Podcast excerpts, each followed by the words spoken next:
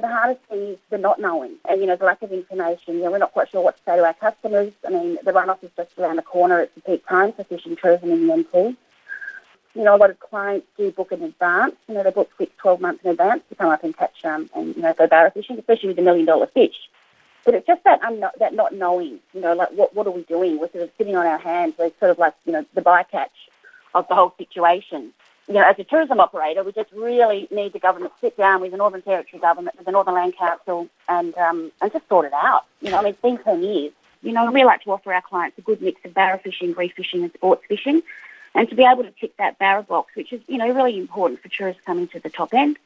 They're the rivers and they're the, the coastal creeks and the systems that we need to access. So you know, it's pretty scary times at the moment. How would it affect your business if that was closed permanently, the lower Finniss access? I wouldn't even really know where to start. We've got five full-time staff members. We've got five casual staff members.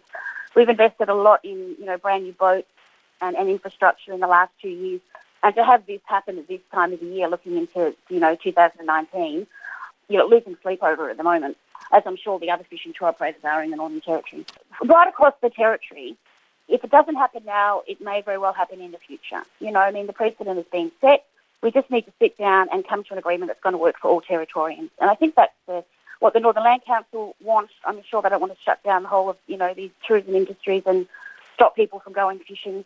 But we just need to come to a resolution. And this not knowing, this having this dark shadow hanging over the whole industry, and it's not just fishing tourism. You know, I mean, I've been speaking to, you know, friends, customers that are friends that now come up with their own boats they come up and they fish for a month during the dry season, and they're sitting on their hands thinking, what do we do? There's probably about 30 odd of us that come up for 10 days.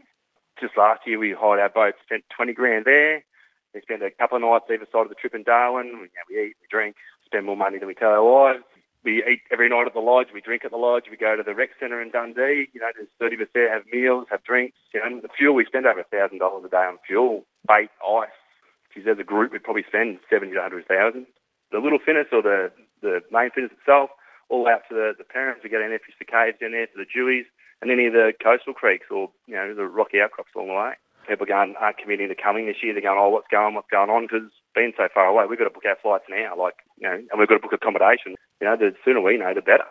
You know, most people come up there, all that reef fishing's a bonus, and the Deweys are a bonus, but to coming from south, everyone wants to catch a barra. They want a big barra. That's all they want to catch. Places in Queensland we can go to as well. Like there's other states that, you know, barra's not limited to the Northern Territory, but I mean, if we can't fish, what's the what's the point?